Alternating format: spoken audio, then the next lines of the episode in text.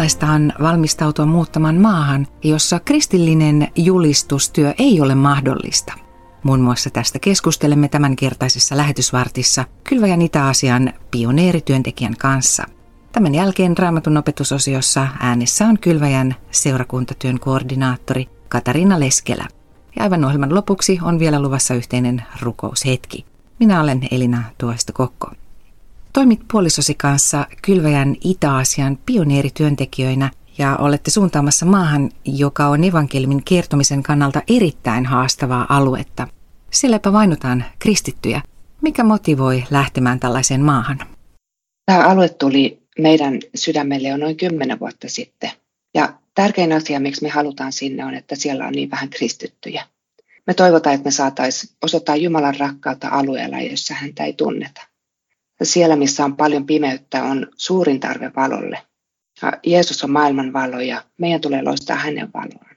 Ja vaikka me ei saada julistaa alueella avoimesti, niin me ulkomailla siinä saadaan kuitenkin olla avoimesti kristittyjä. Ja elämällä avoimesti kristittyinä maassa me toivotaan, että me saataisiin olla Kristuksen suolana ja valona siellä ja elää todistajina ihan meidän arkisen elämän ja työn kautta ja ihmissuhteiden kautta. Millaista valmistautumista noin vaikean maahanmeno vaatii ja miltä se kaikki tuntuu? Tällä hetkellä me asutaan Itä-Aasiassa, emme varsinaisella työalueella vielä, mutta samoilla alueilla. Ja me opiskellaan kieltä ja maan kulttuuria ja sitä, miten elää ja työskennellä sillä työalueella kristittyinä. Me tavataan paljon ihmisiä, jotka on asunut sillä alueella aikaisemmin ja saadaan oppia heiltä tosi paljon. Samalla me voidaan verkostoitua ja opitaan tuntea mahdollisia tulevia yhteistyökumppaneita. Mutta kuitenkin tärkein tapa valmistautua on rukoilla ja pyytää Jumalaa valmistamaan tien ja maaperän meidän työtä varten. Ei ole mikään itsestäänselvyys, että, että saa kaikki tarvittavat luvat päästä maahan, ja nyt koronan takia alue on ollut kokonaan suljettu ulkomaalaisilta. Vaikka me ei tiedetä tulevaisuudesta, niin me valmistaudutaan sinne menemiseen luottaen siihen, että Jumala tulee käyttää meitä tavalla tai toisella omassa työssään sen maa ihmisten hyväksi. Ja ei me voida muuta kuin ottaa päivä kerrallaan ja luottaa, että Jumala tietää, mikä aikataulu ja suunnitelma on paras. Onko teillä vielä tässä vaiheessa tietoa, mitä te tulette siellä käytännössä tekemään tai millaisia työtehtäviä teiltä siellä odottaa? Me toivottaisiin, että me voitaisiin tehdä kehitysyhteistyötä yhdessä kansallisten ihmisten kanssa. Meillä on yhteyksiä kristillisiin järjestöihin, jotka on tehnyt alueella vuosikymmeniä töitä, muun muassa terveystyötä ja kehitystyötä liittyen puhtaaseen veteen, energiaan ja maatalouteen ja ruokaturvaan. Ja tämmöisen työn kautta me saataisiin yhdessä kansallisten ihmisten kanssa kehittää sellaisia asioita, jotka on heille tärkeitä ja jotka voi parantaa heidän elämänlaatuaan. Ja toinen mahdollisuus on tehdä humanitaarista avustustyötä ja tuoda esimerkiksi ruokaa ja hygieniatarvikkeita sellaisille alueille, joissa niitä kipeimmin tarvittaisiin. Muun muassa koronasulkujen ja erilaisten luonnonkatastrofien takia maassa on tällä hetkellä suuri tarve ihan peruselintarvikkeista, joten voi olla, että työ saattaisi alkaa tällaisen avustustyön merkeissä. Lisäksi on kaksi muuta mahdollisuutta päästä maahan. Ensimmäinen on koulutus ja toinen on liiketoiminnan kautta. Mutta lähimpänä meidän sydäntä on kuitenkin kehitysyhteistyö. Varmaan osittain siksi, että me ollaan ennenkin tehty vastaavaa työtä ja me ollaan saatu nähdä, miten miten suuren muutoksen se voi saada aikaan ihmisten ja yhteisöjen elämässä. Nyt kun kristillinen julistustyö ei tosiaan ole mahdollista tuossa maassa, jonne olette suuntaamassa, niin millä tavoin evankeliumia voi sitten viedä tuolle saavuttamattomalle alueelle Itä-Asiassa? Meidän tavoitteena on mennä maahan virallista kautta, kunnioittaen maan lakeja ja sääntöjä ja tapoja ja sillä lailla, että kansalliset yhteistyökumppanit ja viranomaiset tietää, että meidän järjestö on kristillinen ja että me ollaan kristittyjä. Ja ihmisten maailmankuvaa voi muuttaa, jos saa luotua hyviä suhteita heidän kanssaan. Ja meidän elämä ja työ sekä suhteet eri yhteiskunnan tasoilla voi valmistaa tietä ja maaperää uskon perustalle maassa. Ihmiset tulee siellä seuraamaan tarkasti, miten me toimitaan ja miten me eletään, joten ihan arkistenkin asioiden kautta esimerkiksi miten me reagoidaan eri asioihin tai hoidetaan meidän ihmissuhteita, niin ihan semmoisten asioiden kautta voidaan olla todistajina. Niinpä on erityisen tärkeää elää siellä rukoillen ja kuunnella Jumalan tahtoa ja pyhän hengen johdatusta. Tekemällä työtä lailliselta pohjalta me voidaan rakentaa luottamusta ja kunnioitusta, ja niin kristinusko voi tulla houkuttelevaksi heidänkin yhteiskunnalleen. Ja tavoitteena on, että he voisivat ymmärtää sen, että Kristus ei ole uhka heidän poliittiselle järjestelmälleen, vaan myös heidän sielujensa pelastaja. Miten sinun ja puolisosi suhtauduttiin, kun kerrotte läheisillenne, että olette lähdössä juuri tuohon maahan? Kaikista läheisimmät ihmiset kyllä, kyllä ymmärsi, mutta joiltakin vanhoilta työkavereilta, jotka, jotka ei ole kristittyjä, niin niiltä saattoi tulla semmoisia kommentteja, että oikeasti tarvitsetko mennä just sinne. Ja jotkut on myös kysynyt, että miksi me mennään maahan, jossa kansallisille ihmisille on vaarallista olla kristitty, että eikö me saateta heitä vaaraan.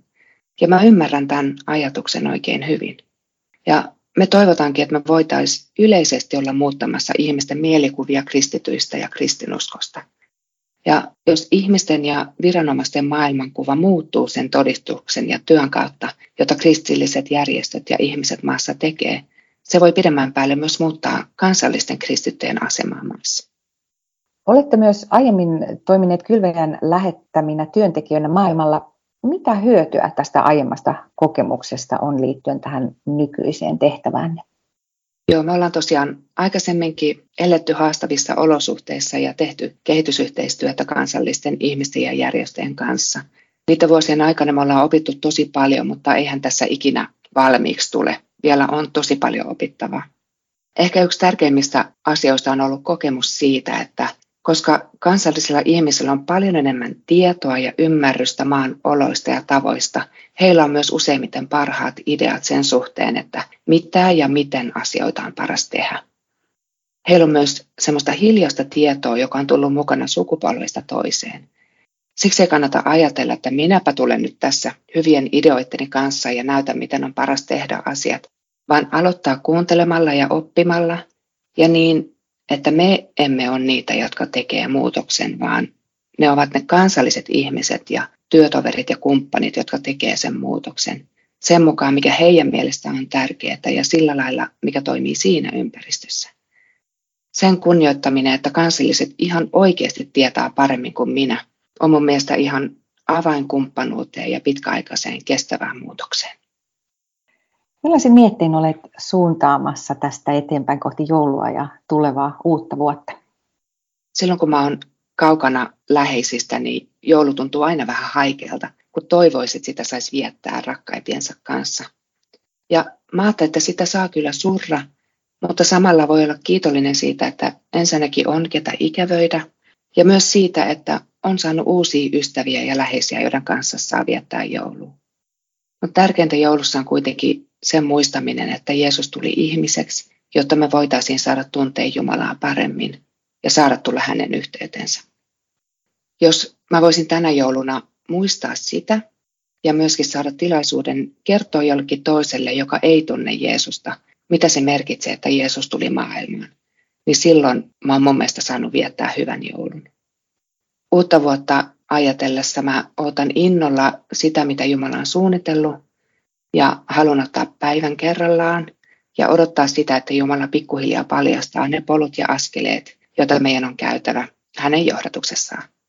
Ja tällä hetkellä mun tärkein rukoukseni on, että Jumala voisi avata ovet kristityille työntekijöille Itä-Aasian työalueelle, jotta Jeesuksen valo voisi loistaa sielläkin. Siinä Kylväjän Itä-Aasian pioneerityöntekijä kertoi ajatuksiaan muun muassa siitä, millaista on valmistautua muuttamaan maahan, jossa kristillinen julistustyö ei ole mahdollista. Kylväjä. Tavoittamattomien tavoittamiseksi jo vuodesta 1974. Tilaa työntekijöiden kirje ja näin saat ajankohtaista tietoa ja pysyt mukana työn käänteissä. Lisätietoa löydät osoitteesta kylvaja.fi. Ja nyt seuraavaksi Raamatun opetusosiossa äänen pääsee Kylväjän seurakuntatyön koordinaattori Katarina Leskelä. Ei ole olemassa yhtään turhaa kohtaamista, kun Jeesus on mukana. Tähän lopputulokseen tulin, kun pohdin Jeesuksen ja samarialaisen naisen kohtaamista kaivolla. Tämä tapaaminen on kirjoitettu Johanneksen evankeliumin neljänteen lukuun. Jeesus oli matkalla Juudeasta Galileaan. Raamattu sanoo, että Jeesuksen oli kuljettava Samarian kautta. Jeesuksella oli mielessään yksi henkilö matkan varrella, jonka hän halusi tavata. Jeesus valitsi tarkkaan reitin ja liikkeelle lähtemisen hetken. Jeesus ja opetuslapset saapuivat Samariaan, Syykkarin kaupunkiin, Jaakobin kaivolle. Oli keskipäivä, päivän kuumin hetki. Jeesus oli matkasta uupunut ja hän jäi yksin istumaan kaivolle, odottamaan. Oli tapana, että naiset kävivät kaivolla hakemassa vettä joko varhain aamulla tai illalla. Mutta Jeesus tiesi, että oli olemassa yksi nainen, yksi murtunut ruoko, joka tuli kaivolle yksin, puolilta päivin. Hänet Jeesus halusi kohdata. Ja juuri näin tapahtui. Samarialainen nainen saapui kaivolle ja Jeesus aloitti keskustelun. Nainen oli yllättynyt siitä, että Jeesus puhutteli häntä, sillä samarialaiset ja juutalaiset eivät olleet tekemisissä toistensa kanssa. Alun hämmästyksen jälkeen keskustelu jatkui koskien kaivovettä, elävää vettä, rukoilemista ja naisen väärää elämäntapaa. Keskustelu ei saanut naista pakenemaan tai kieltämään kipeää asiaa. Jeesus oli tässäkin täynnä armoa ja totuutta, ja siten keskustelu jatkui. Sulkeutuneisuuden verho toisensa jälkeen avautui, ja lopulta Jeesus avasi verhon, sen suurimman salaisuuden edestä. Jeesus sanoi naiselle, että hän, Jeesus, on Jumala, odotettu Messias. Nainen, joka oli väistellyt muiden seuraa, jätti vesiruukkunsa. Hän lähti kaupunkiin kertomaan kaikille, tulkaa katsomaan, tuolla on mies, joka kertoi minulle kaiken, mitä olen tehnyt. Olisiko hän Messias? Monet uskoivat naisen todistuksen perusteella. Langennut, halveksittu ja murtunut nainen oli saanut uuden elämän, armahduksen, arvon ja merkityksen elämäänsä. Tiesitkö, että Jeesus tuntee sinutkin yhtä tarkkaan? Hän mitoittaa askelensa siten, että hän voisi kohdata sinut. Hän rakastaa sinua. Hän ei tule vaatimaan sinulta jotakin, vaan hän haluaa antaa sinulle lahjan. Hän vakuuttaa, että Jeesuksen ristin kuoleman ja ylösnousemuksen tähden saat uskoa kaikki syntisi anteeksi annetuiksi. Hänen sanansa, ruumiinsa ja verensä ehtoollisessa, vakuuttavat täydellisestä anteeksiannosta. Hän on kulkenut matkan sinua kohti. Jeesus odottaa sinua. Näin Kylväjän seurakuntatyön koordinaattori Katariina Leskelä, jonka tehtävänä on kutsua yhä uusia seurakuntia viemään evankeliumia sinne, missä Jeesusta ei vielä tunneta. Rukoustyömme puolestaan valtava voimavara. Kylväjälehden välissä ilmestyvä rukousmuistio kokoaa kaikkien työalueidemme ajankohtaiset rukousaiheet neljästi vuodessa. Lisäksi voit tilata sähköpostiin lähetettävän rukouskortin osoitteesta rukous.kylvaja.fi. Ja nyt ohjelman päätteeksi rukoillaan vielä yhdessä Kylväjän Itä-Asian pioneerityöntekijän johdolla. Herra, kiitos siitä, että lähetit Jeesuksen maailman valoksi ja meidän pelastukseksi. Kiitos, että Jeesuksen kautta me saadaan tulla sun yhteyteen sisään. Herra, me rukoillaan tänään erityisesti niiden puolesta, jotka kokevat joulun tulon vaikeaksi. Herra, kanna surujen, huolien ja yksinäisyyden keskelle. Isä, auta muistamaan se, että tärkeintä joulussa olet sinä. Ja Herra, auta meitä kaikkia loistamaan sun valoa siellä, missä me vietämme arkipäivämme. Perheemme, kollegojen ja ystävien parissa. Tai vaikka yksinkin kotona tai sairaalassa, missä me ollaankaan, Jeesus. Herra, rukoillaan erityisesti myös niiden kansojen ja ihmisryhmien puolesta, jotka ei ole saanut oppia tunteen sua.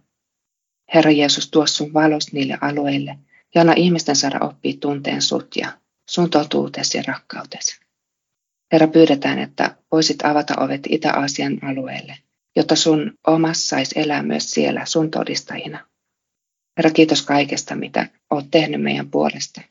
Ja kiitos, että olet meidän kanssa joka hetki. Jeesuksen nimessä. Amen.